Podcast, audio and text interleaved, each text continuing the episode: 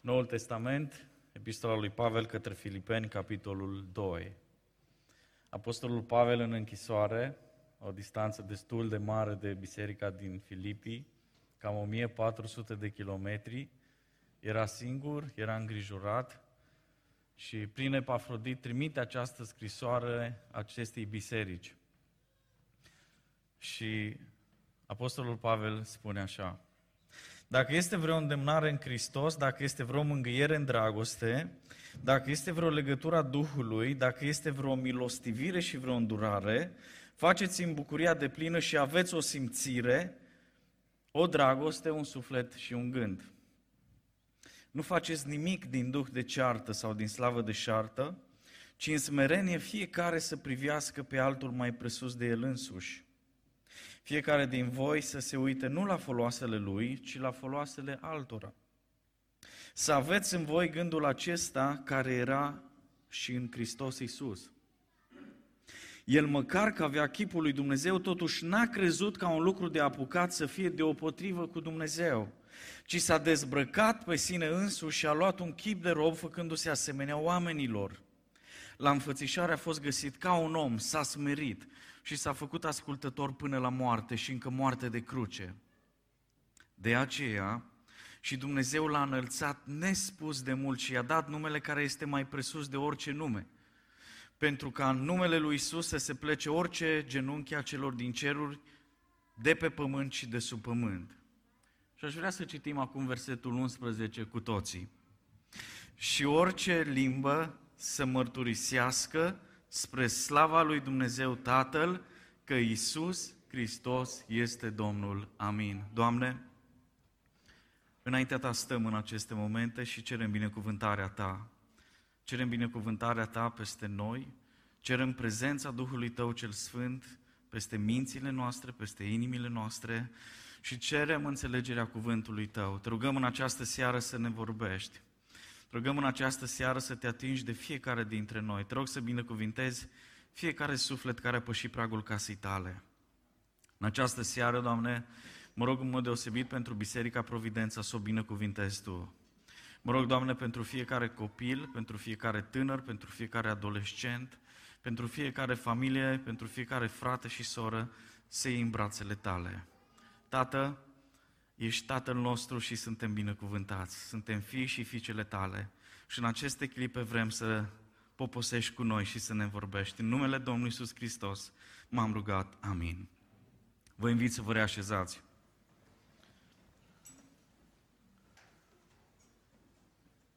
Iisus Hristos este Domnul. Ieri, și în veci. Amin? Mă bucur să fiu în această seară la închinare cu dumneavoastră, cu voi, așa ca să fiu mai familiar.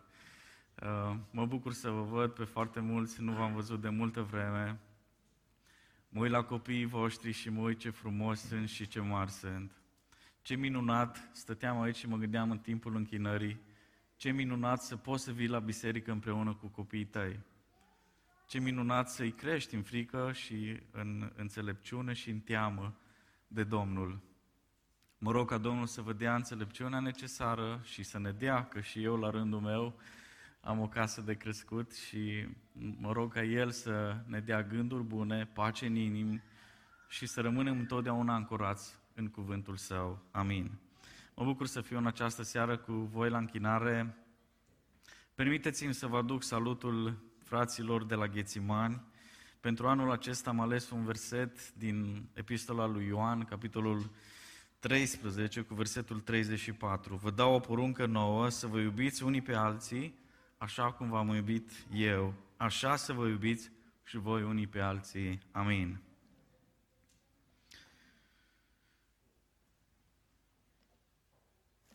Pe fondul crizei din Ucraina, o declarație a președintelui Zelenski mi-a atras atenția și probabil că sunteți în temă cu ce se întâmplă acolo. Pe data de 16 februarie 2022, președintele Zelensky, înainte să înceapă războiul, a dat un decret național și a numit ziua de 16 decembrie, 16 februarie, ziua unității în Ucraina. Și spunea el așa, Drapelul galben-albastru a fost arborat la școli, în spitale, în magazine și spunea el că um, nimeni nu poate iubi patria noastră așa cum o iubim noi. Noi o iubim, vrem să o apărăm și uh, ne dorim ca toată lumea să trăiască aici în pace. Ne dorim ca oamenii să fie fericiți, să aibă parte de o familie, așa cum a lăsat Dumnezeu, copii și părinți. Spun și eu astăzi, Doamne, ascultă rugăciunea acestui președinte, ascultă rugăciunea celor care chiar de dimineață le spuneam uh, fraților de la Ghețimani, uh, zic, probabil că dumneavoastră ați plecat cu cheile de la casă, așa Cred că toți care sunteți aici în seara aceasta și Domnul v-a binecuvântat cu o casă, fie că ai luat un credit de la bancă, fie că i-a achitat deja, sau că ați moștenit de la părinți, sunteți cu cheile de la casă la dumneavoastră, așa Și în seara aceasta o să vă întoarceți acasă. Ei vreau să vă spun că cel puțin 14 oameni pe care îi cunosc și deja de două săptămâni sunt în charge cu ei zi și noapte, ei nu se vor întoarce acasă în seara aceasta. Și spuneam uh, una din, din, un, uneia dintre fetele cu care vorbeam ieri, îi spuneam să nu mai plângă, pentru că ei trec diferite stări acum și încercam să o încurajez, să-i spun că casa noastră este în ceruri. Dar parcă este așa de abstract să-i spui unui om care trece prin, prin o asemenea încercare că în final casa lui și destinația lui este în ceruri. Trebuie să trăim cu această credință că tot ce este aici într-o zi le vom lăsa și ne vom îndrepta spre ceruri, spre împărăția lui Dumnezeu. Ca să ajungi acolo trebuie să fii împăcat cu Hristos. Hristos trebuie să fie centrul vieții tale și mă rog în această seară ca Domnul să vă ia în brațele Lui pe toți și să ne ia în brațele Lui, să înțelegem că El este singurul scop și sens în viață și să ne ajute în final să trăim pentru gloria Lui. Amin. Mi-a atras atenția această afirmație și n-am putut să trec peste ea. Ziua unității.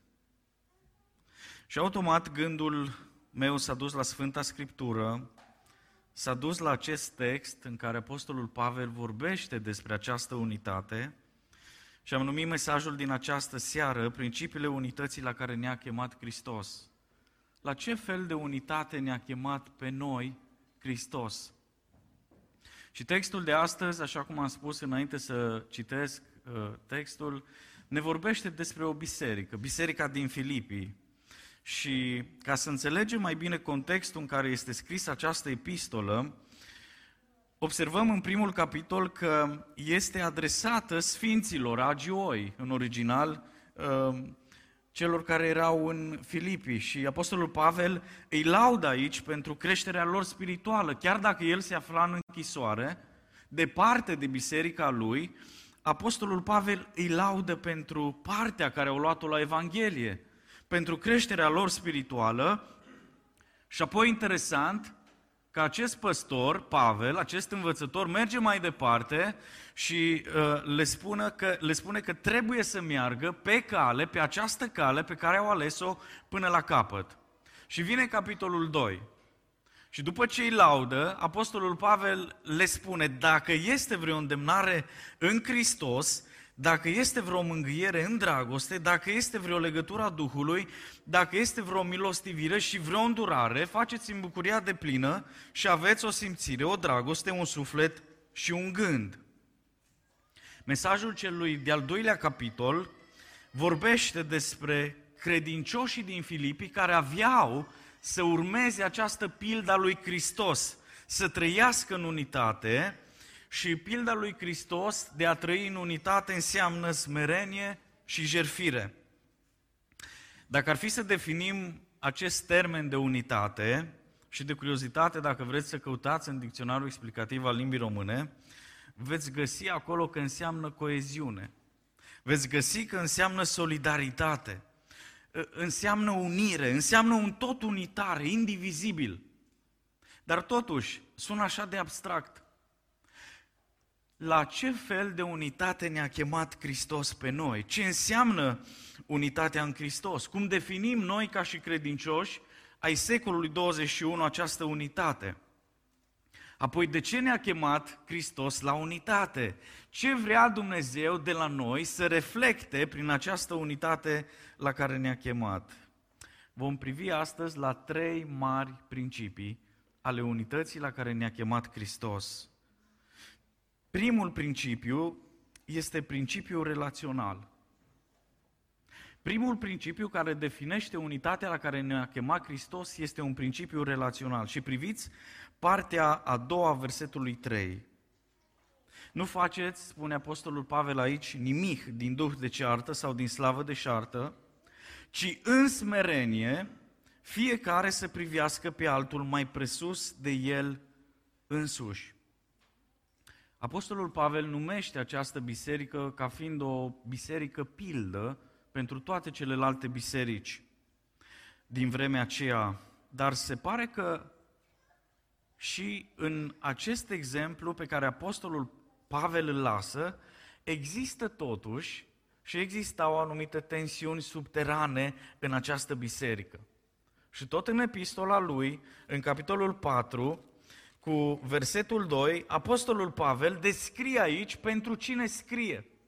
Și el merge mai departe și spune, îndemn pe Vodia și pe Sintichia să fie cu un gând în Domnul. Și aici descoperim două surori care se pare că aveau anumite tensiuni în această biserică. Și Apostolul Pavel le scrie într-un mod direct, dacă este vreun gând, vreo îndemnare în Hristos, dacă este vreo mângâiere în dragoste, dacă este vreo legătură a Duhului, vreo milostivire și vreo îndurare, faceți în bucuria de plină și aveți același gând. Vedeți, această expresie dacă, din versetul uh, 1, uh, nu exprimă uh, îndoială. Dacă cumva, știți, dacă cumva există vreo îndemnare, vreo milostivire, nu. Aici expresia este una uh, uh, retorică. Este imposibil să nu existe, dar dacă există, faceți în bucuria de plină, spune Apostolul Pavel, și aveți același gând. Dar ce vrea Apostolul Pavel să spună aici, într-un mod direct? Și mi-am notat așa de frumos o definiție pe care un mare teolog o spunea. Și permiteți-mi să vă citesc. Întrucât există atâta îmbărbătare în Hristos, întrucât dragostea Lui are așa o mare putere de convingere, întrucât Duhul Lui cel Sfânt ne strânge la părtășie, la o părtășie minunată, întrucât există atâta duioșie și atâta îndurare în Hristos și noi ar trebui să fim în stare să ne înțelegem unii cu ceilalți. Aceasta este traducerea versetului 1 și versetului 2 din Sfânta Scriptură, dacă ar fi să îi dăm o traducere din secolul 21. Apostolul Pavel continuă în versetul 2 și spune, îi rog pe sfinții din Filipii să umple acest pahar al bucuriei, să aibă o, o simțire, o dragoste, un suflet și un gând. Și când am citit Sfânta Scriptură, când am citit aceste versete, am zis, Doamne, dar ce înseamnă asta?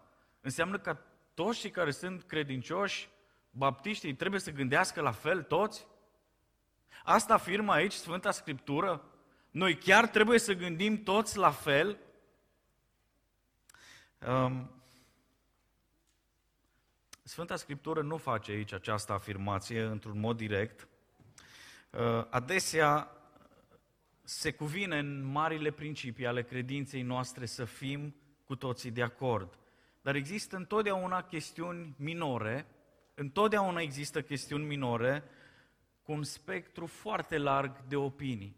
Dar ceea ce ne unește în final este Hristos, binecuvântat să fie numele Lui.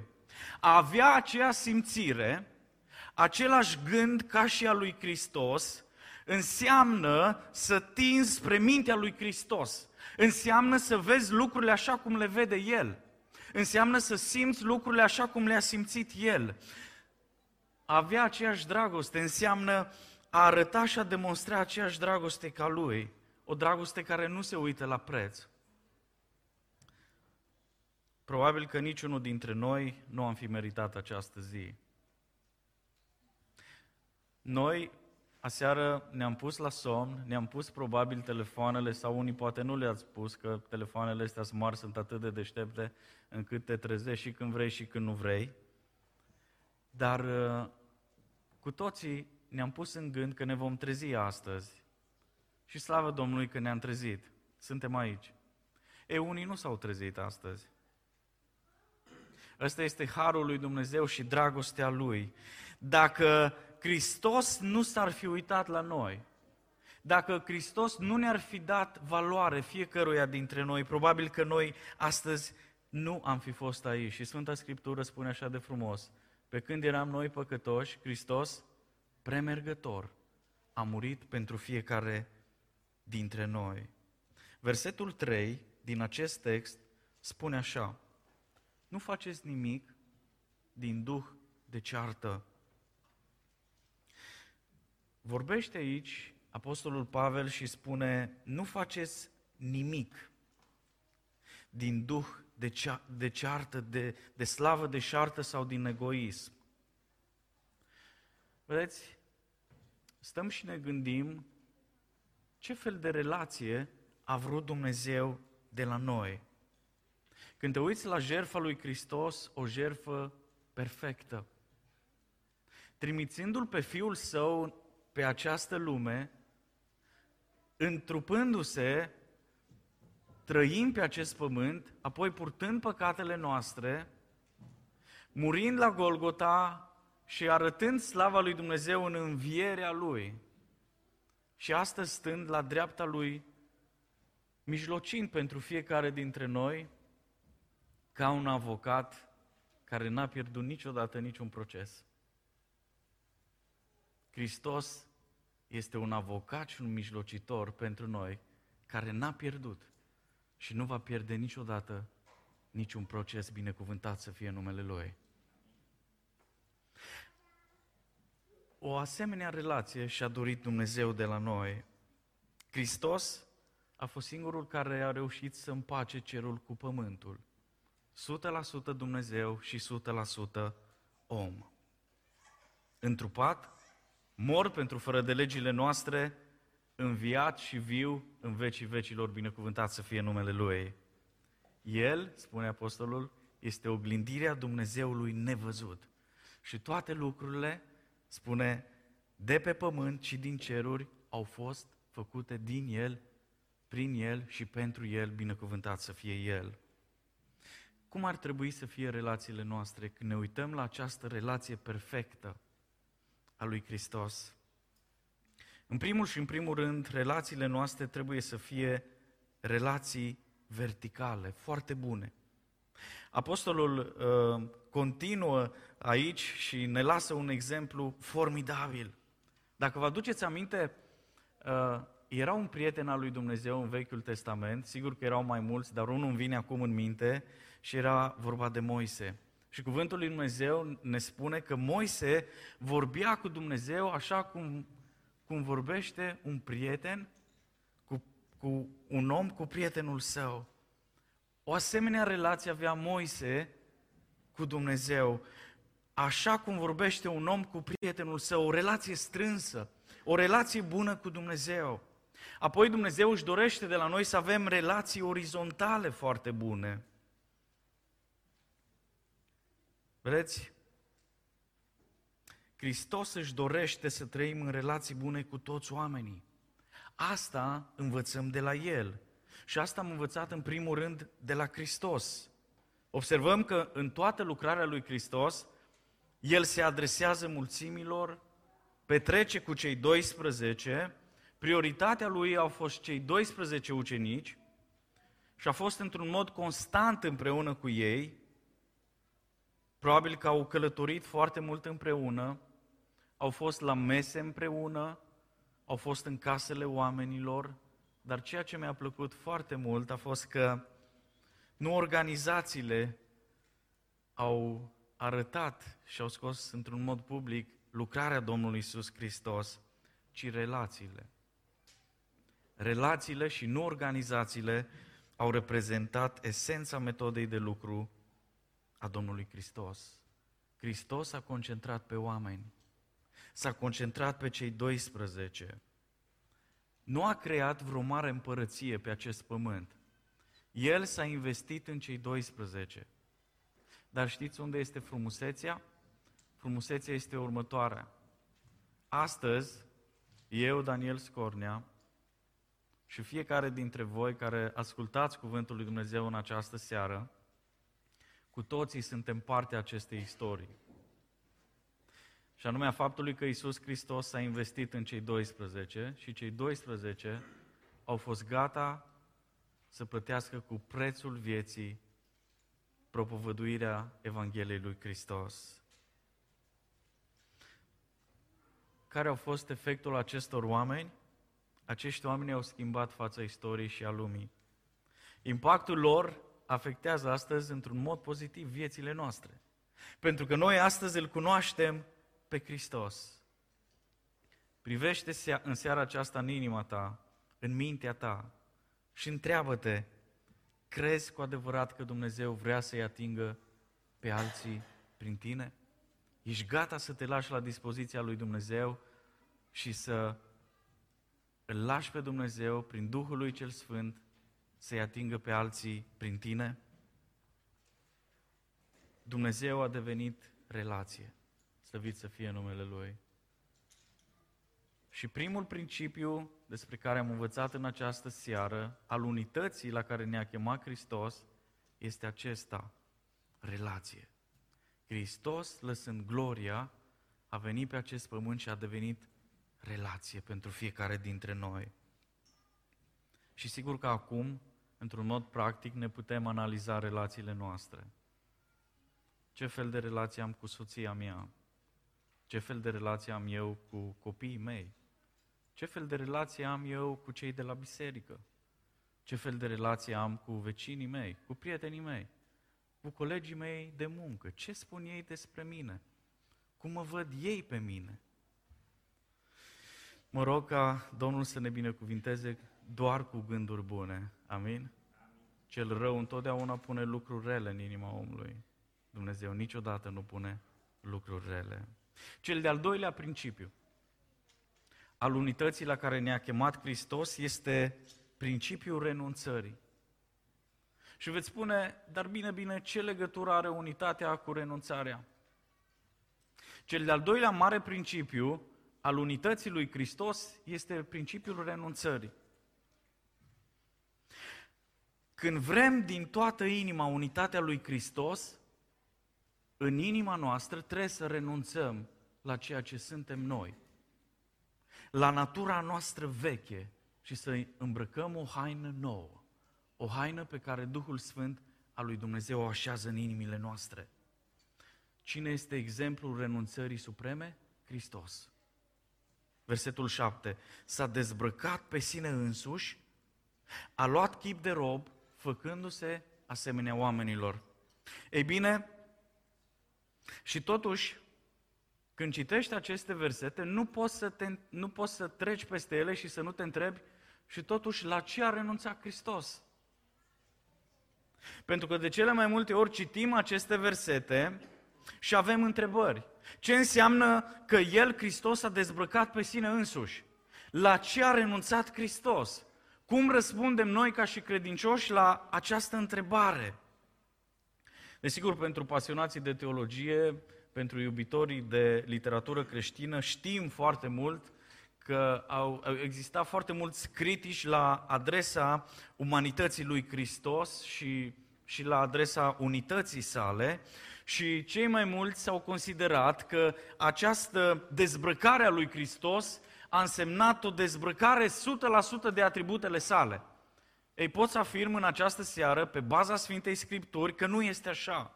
Nici de cum. Hristos 100% Dumnezeu și 100% om. El nu s-a dezbrăcat niciodată de atributele sale. A rămas același Dumnezeu imuabil, neschimbător, atotputernic, omniprezent și omniscient, binecuvântat să fie numele Lui. Totuși, în întruparea sa, venind Fiul lui Dumnezeu pe acest pământ, Hristos a renunțat de bună voie la exercitarea independentă a atributelor sale în favoarea Tatălui. Hristos nu a renunțat definitiv la ele sau nu le-a mai avut cum au spus alții, ci de bună voie Hristos a renunțat la exercitarea acestor atribute în, detriment, în detrimentul voii Tatălui Său Ceresc. Vă aduceți aminte de acest tablou minunat în Ghețimani? Când Domnul Hristos se roagă și spune, Tată, îndepărtează de la mine acest par, dar totuși, voia ta să se facă și nu voia mea. Și fundamentul biblic îl găsim în aceste versete. Să aveți în voi gândul care era și în Hristos. El măcar că avea chipul lui Dumnezeu, totuși n-a crezut ca un lucru de apucat să fie deopotrivă cu Dumnezeu, ci s-a dezbrăcat pe sine însuși, a luat chip de rob făcându-se asemenea oamenilor. S-a dezbrăcat pe sine însuși, kenoza, în limba greacă, înseamnă dezbrăcat. Și înseamnă un act voluntar al întrupării lui Hristos, prin care El de bună voie a luat chip de rob. Interesant, interesantă este expresia următoare. Deși exista în chip de Dumnezeu. Adică măcar că avea chipul lui Dumnezeu, spune Apostolul Pavel aici, în gândire hristică, această renunțare este relevată în două mari acțiuni. S-a dezbrăcat pe sine însuși, coborându-se de la nivelul de Dumnezeu la nivelul umanității. Și a luat Hristos această haină a umanității de dragul meu și de dragul tău. Și pe când eram noi păcătoși, El, Hristos, a făcut acest lucru premergător pentru fiecare dintre noi. Apoi, continuă Apostolul Pavel aici și spune, s-a smerit pe sine însuși. S-a smerit pe sine însuși de la această haina umanității, îmbrăcând haina morții. Luând această haina morții, murind pentru păcatele noastre și avea să fie pus într-un mormânt. Dar slavă lui Dumnezeu că a existat a treia zi. A treia zi în dimineața învierii, când slava lui Dumnezeu a cutremurat pământul și Fiul lui Dumnezeu a înviat și este viu în vecii vecilor, binecuvântat să fie numele Lui. Aceasta e temelia noastră. Asta e temelia credinței noastre, binecuvântat să fie numele Lui. Ce este important de reținut? Stăpânul Universului, Domnul Hristos, a renunțat, s-a supus pe sine însuși de bună voie la o viață de rob. De bună voie. A renunțat Hristos la toate gloriile preîntrupării sale, de dragul meu și de dragul tău. Pot să afirm că El, Hristos, a renunțat la închinarea sfinților și a îngerilor care îl slujeau acolo sus, în ceruri, Știți de ce? Pentru a fi disprețuit de noi, oamenii. Pentru a fi bătut, pentru a fi scuipat. A acceptat Fiul lui Dumnezeu umilința de dragul meu și de dragul tău. A acceptat cel care este adevărul absolut, ca cuvintele lui să fie puse la îndoială. a acceptat Fiul lui Dumnezeu să fie acuzat pe nedrept. A acceptat Fiul lui Dumnezeu să aibă parte de tot felul de insulte pe acest pământ, de dragul meu și de dragul tău. Deși putea, putea Fiul lui Dumnezeu într-o clipită, într-o clipită să, să își manifeste toate atributele sale divine după placul său. Și totuși n-a făcut-o. A renunțat Hristos la toate aceste lucruri pentru că a existat o zi în ceruri când acest Fiu al lui Dumnezeu a luat cartea și a rupt pe cețile și a coborât pe acest pământ și planul lui Dumnezeu de mântuire a fost dus până la capăt. Și prin moartea lui ne-a numit sfinți odată pentru totdeauna, binecuvântat să fie El. Adesea le spun celor mai tineri care vin la cateheză și întreb, zic, na, dar cum e acum? Că zic, na, acum noi o să ne botezăm intrăm în trupul lui Hristos, asta înseamnă botezul în final, mărturia unui cuget curat și te așezi în biserică, în trupul lui Hristos. Interesant că botezul este un act voluntar și care se întâmplă o singură dată. Amin? Amin, amin. Cina este actul care se întâmplă repetitiv, pentru că ne aducem aminte de fiecare dată de moartea și învierea lui Hristos. Dar cum e că totuși mă botez și totuși mai greșesc? Hristos înseamnă că mai moare și mâine pentru mine? Nu. Hristos a plătit odată pentru totdeauna. Și în ochii Tatălui ne-a numit sfinți odată pentru totdeauna și asta este sfințirea pozițională prin jertfa lui Hristos fiind o jertfă perfectă. Sigur că acum nu ar însemna că noi trebuie să stăm cu mâinile în sân, pentru că El, Hristos, a făcut totul. Hristos ne-a lăsat această sfințire practică de zi cu zi. Ne-a lăsat Duhul lui cel Sfânt, Duhul adevărului, un Duh care ne ajută în fiecare zi, în ispite și în toate aceste lucruri pământești. Întrebarea cu care aș vrea să pleci în această seară acasă este următoarea. La ce ai renunțat tu? La ce renunți tu? Sau la ce vei renunța tu de dragul lui Hristos? Pentru că El, pentru tine, a renunțat la tot.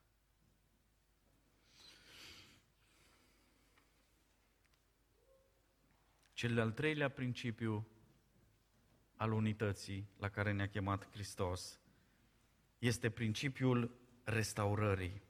Și priviți cuvântul lui Dumnezeu de la versetul 9 până la versetul 11.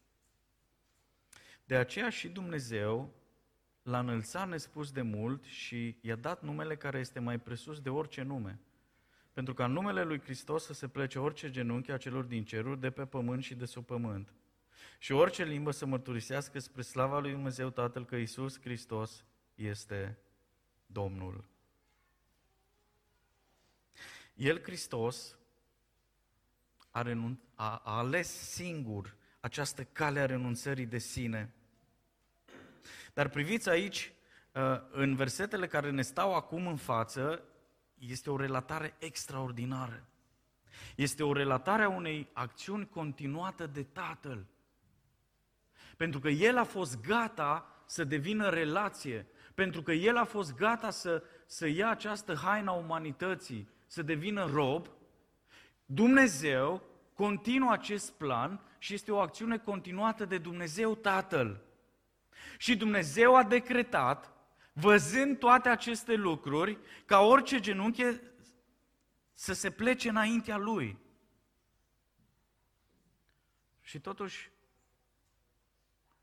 cum se aplică și ce învățături tragem noi ca și creștini ai secolului 21 în seara aceasta când citim aceste versete? Cum ni se aplică nouă? Drumul restaurării pentru noi începe de pe acest pământ. Ca să ajungi acolo sus în ceruri, trebuie restaurarea ta să înceapă de pe acest pământ. Vedeți, noi nu suntem chemați să ne înălțăm pe noi înșine, deși nouă ca oameni ne place lucrul acesta. Noi suntem chemați să-i slujim pe alții, amin? Amin. Și dacă v-ați rugat pentru oportunități de slujire, ă, să știți că Dumnezeu acum cu, cu acest război, care pare că nu se încheie, Dumnezeu ne-a dat o oportunitate. Și le spuneam refugiaților care stau la Herniacova ă, și am întrebat dacă ă, toți spuneau să nu fie cumva o povară pentru noi și eu i-am întrebat, V-ați rugat ca Dumnezeu să aibă grijă de voi? Păi sigur, frate păstor, că ne-am rugat să aibă Dumnezeu grijă de noi, cum să nu ne rugăm? Păi na, noi suntem răspunsul lui Dumnezeu. Lăsați-ne acum să avem grijă de voi. Dacă v-ați rugat ca Dumnezeu să vă dea oportunități de slujire, aveți oportunități de slujire. Drumul restaurării începe cu uh, a-i sluji pe alții. Începe cu mine. Începe cu mine însumi renunți la mine, la tot ceea ce sunt eu pentru Hristos. Noi suntem oameni și adesea am vrea să înceapă cu cel de lângă noi, nu cu mine, că e greu cu mine. Așa de repede mă uit la cel care e lângă mine și spun, da, să înceapă cu el, nu cu mine. Așa gândim noi. cred personal că motoul vieții unui credincios ar trebui să fie acesta. Nu eu, ci Hristos în toate lucrurile. În toate lucrurile și în toate acțiunile. Nu eu, ci Hristos. Asta înseamnă că renunț adesea la prioritățile mele când e vorba de o acțiune a bisericii. Asta înseamnă că renunț adesea la gândurile mele egoiste. Asta înseamnă că renunț la o natură veche, pentru că m-am întâlnit cu Hristos. Că firea aceasta pământească adesea se activează așa, parcă nici nu trebuie să apeși pe butonul firii pământești, că el parcă pornește așa singur. Renunț la tot ce nu-L glorifică pe Hristos în viața mea. Doamne, cercetează-ne și schimbă-ne Tu în seara aceasta. Drumul restaurării începe cu o viață nouă în Hristos, cu metanoia, cu schimbarea minții, cu o nouă perspectivă, cu o acțiune a minții manifestată direct prin acțiuni pozitive ale comportamentului meu. Dacă ar fi să pun o concluzie mesajului din seara aceasta, ar fi următoarea. Ioan 10 cu 30. Eu și Tatăl una suntem. Eu și Tatăl una suntem. Am învățat astăzi despre principiile unității la care ne-a chemat Hristos. Principiul relațional. Domnul să ne ajute să avem relații bune întotdeauna. Să avem același gând ca lui Hristos. Să avem aceeași atitudine ca și a lui. Că ne place sau nu ne place, suntem mâinile și picioarele lui Hristos pe, pe acest pământ. Am învățat despre principiul renunțării. Un principiu care pierde. Când renunți, adesea crezi că pierzi. Dar noi suntem chemați la a renunța la noi înșine pentru a înfăptui ceea ce Hristos ne-a chemat. Smerenie, și slujire. Apoi, principiul unității este încununat de această restaurare pe care Hristos o dă. Și această restaurare începe cu un om nou. Un om nou își restaurează relațiile, își restaurează viața. Acest principiu al restaurării începe cu mine însumi. Și spun în această seară, Zidește, Doamne, în mine o inimă nouă. Pune, Doamne, în mine un duh nou și statornic. Au trecut aproape patru ani de când nu v-am văzut. Dar parcă au trecut patru zile sau patru luni. Îmi doresc pentru fiecare dintre voi să creșteți în Hristos. Și nu știu ce va îngădui uh, această viață. Ați văzut că în această pandemie foarte mulți dragii noștri au plecat. Una din cele mai uh, dureroase experiențe pentru mine personal uh, a fost atunci când am fost sunat de la, de la un spital uh, și mi-a spus dacă sunt de acord să particip la mormântarea cuiva care nu are pe nimeni a fost un eveniment trist. Am fost eu acolo, groparii și cei de la pompele funebre. Nici nu știu cine a fost acolo, că nu l-am văzut. Dar nu asta contează. Și ce am realizat în acele momente? Am, am, am, am, am realizat cât de binecuvântat sunt. Am realizat că, indiferent dacă ai pe cineva pe acest pământ sau nu, aici, fizic, noi, cunoscându-L pe Hristos, avem un Tată care va fi cu noi indiferent de vreme. Am realizat cât de binecuvântat sunt că am frați și surori la biserică, că am prieteni credincioși pe care pot să-i sun, pot să-i întreb și pot să le cer o părere și pot să le cer ajutorul. Dumnezeu să vă binecuvinteze și dacă nu o să ne mai vedem pe acest pământ, deși eu cred că o să ne vedem, să putem într-o zi să-L glorificăm pe Hristosul în ceruri. Azi dimineață la Ghețimani cred că a fost un pic de rai. Să vă spun de ce. Au venit frații din Ucraina și au cântat o cântare în limba rusă.